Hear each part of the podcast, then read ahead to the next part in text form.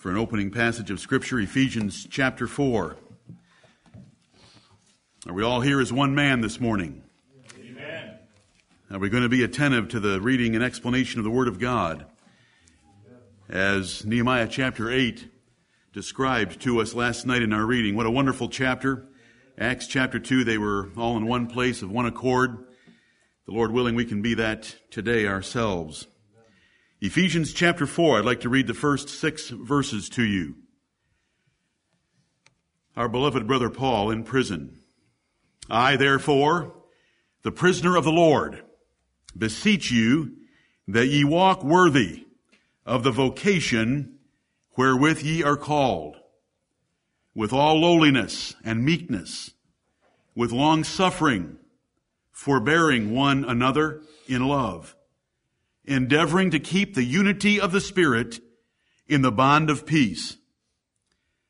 There is one body and one Spirit, even as ye are called in one hope of your calling, one Lord, one faith, one baptism, one God and Father of all, who is above all and through all and in you all.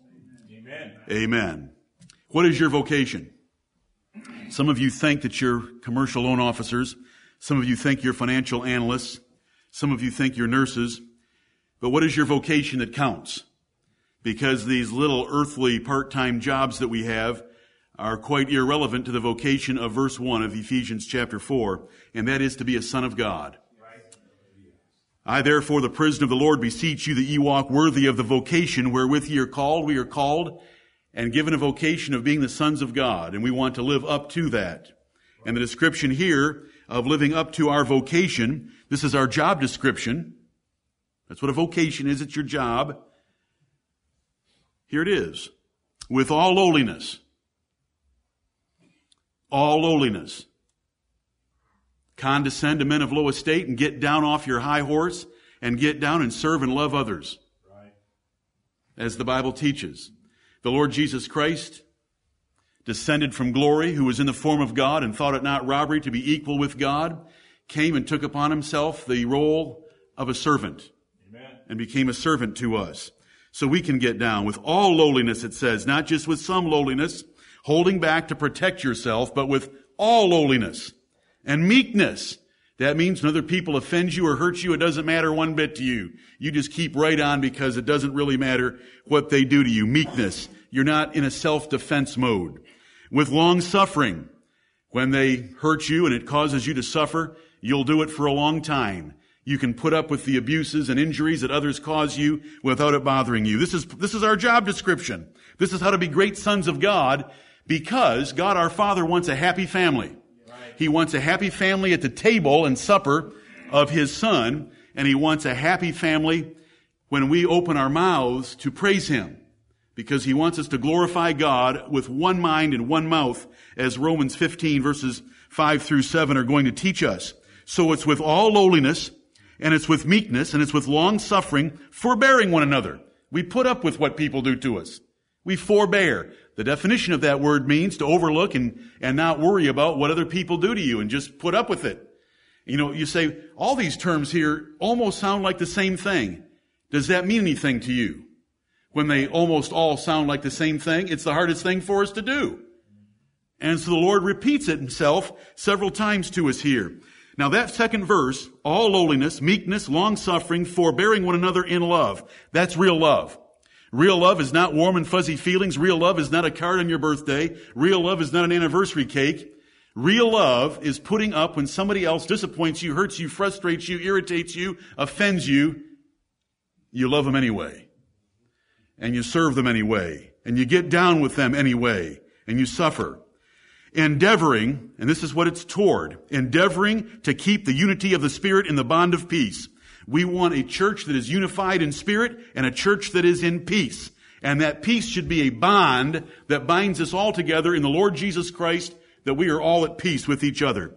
Because we all ought to be together as one body, one man, one voice, one heart, one judgment, because there's, there is only one body, one true body of the Lord Jesus Christ, one spirit. There's not two spirits. There's one. And we're called in one hope of our calling. There's only one heaven. There's only one way to get there. There's only one time when we're going to go there in our bodies at the resurrection day. There's one Lord, the Lord Jesus Christ. There's one faith, the faith of the apostolic religion of the apostles of the Lord Jesus Christ. There's one baptism, baptism by immersion in the name of the Lord Jesus Christ given by authority from the apostles to the present day. There's only one God and Father of all who is above all, through all, and in you all. So we ought to be entirely united. These issues here are not matters of Christian liberty. These issues here are issues and matters of apostolic gospel doctrine. And so we want to be together in them. This is your calling. And I appreciate those that are nurses and those that are financial analysts and commercial lending officers, but this is our real vocation. This is our real calling to live as the sons of God. Those other jobs are just necessary evils. And once you let them get outside the fact that they're necessary evils, you've made a mistake in the role your job should have in your life.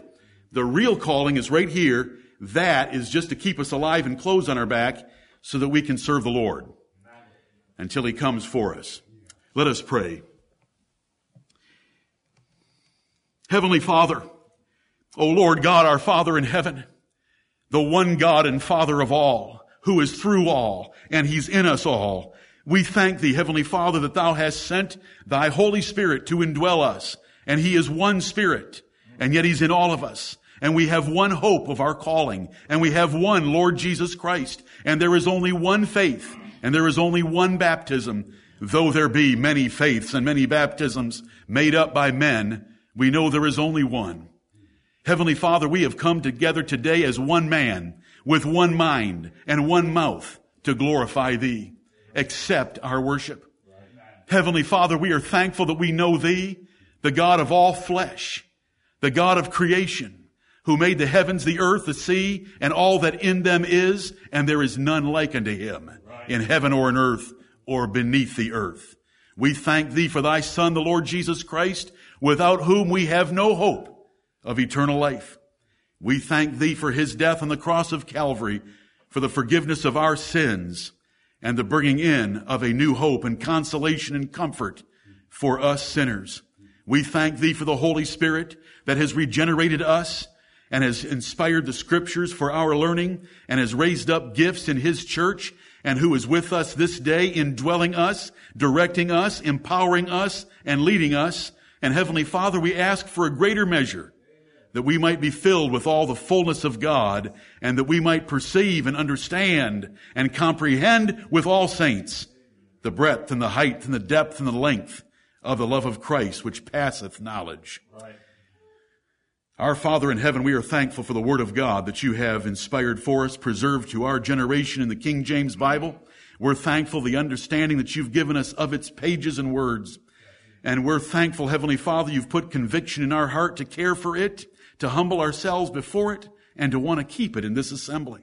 Amen. We are thankful for this church, these called out sinners that have been saved by the grace of the Lord Jesus Christ and put together in one place and fashioned and formed into one body, whereby every part and every joint, if it's doing its part and supplying what it has, can edify this body until it grows up to the full measure of the stature of the Lord Jesus Christ. And that is our goal and that is our prayer this day, Heavenly Father, that all that is done will be to the use of edifying in this assembly that we will be built up together in the most holy faith. We're thankful for this beautiful day that is called the Lord's Day. We are thankful for health and strength to be here. We are thankful, Heavenly Father, for the protection and liberties and the freedom that you've given us in this country to worship this way. We are thankful that you have protected us from the powers of darkness, and we pray that you will yet deliver us from Satan who is able to take us captive at his will unless you grant us repentance to the acknowledging of the truth. O oh Lord, we do not want to give place to the devil in our lives, nor do we want to give Satan an advantage. Help us to be those that rule our anger and defer our anger, and do not let the sun go down upon it. Let us be those that forgive most easily, with all lowliness of mind and forbearance toward others, that we give the devil no place. Heavenly Father, sanctify this worship that it will be acceptable in thy sight. Bless us in everything that we say and do. Lead and direct our minds and keep us, Heavenly Father. Help us to gird up the loins of our minds and direct our affections and incline our hearts and our minds according to thy word as we worship thee this morning. We are thankful for all that thou hast done for us. And Heavenly Father, we bless thee. We bless thee and thank thee for thy Son, the Lord Jesus Christ. We bless thee for the great work of grace that you have done to take us, rebel sinners, and bring us here this day. We thank thee for the table, the supper of the Lord Jesus Christ by which we remember his death till he comes. We're thankful for the plain description of it in your word. We're thankful that you have taken care of all those little issues of life and you've given us the order from heaven that we should agree to disagree on all the things that do not matter and you have told us that there's only one thing, and we need to agree upon it in all the things that do matter, which we have just read. Oh Lord, be with us now. We're thankful to be here. We're thankful to be your sons. We want to fulfill our vocation and calling. Bless us with the strength of your spirit. Stir us up this day by all that we do. Rece- help us to receive two new members. Help us together with those two members to worthily partake of the supper of the Lord Jesus Christ. It's in His name that we commit ourselves to Thee this day, thanking Thee for our country and government, praying for its preservation, thanking Thee for the forgiveness of sins, thanking Thee for this church and praying for the preservation of all your churches and kingdom in every place. It's in Jesus' name we pray. Amen. Amen. With one mind and one mouth, let's glorify God.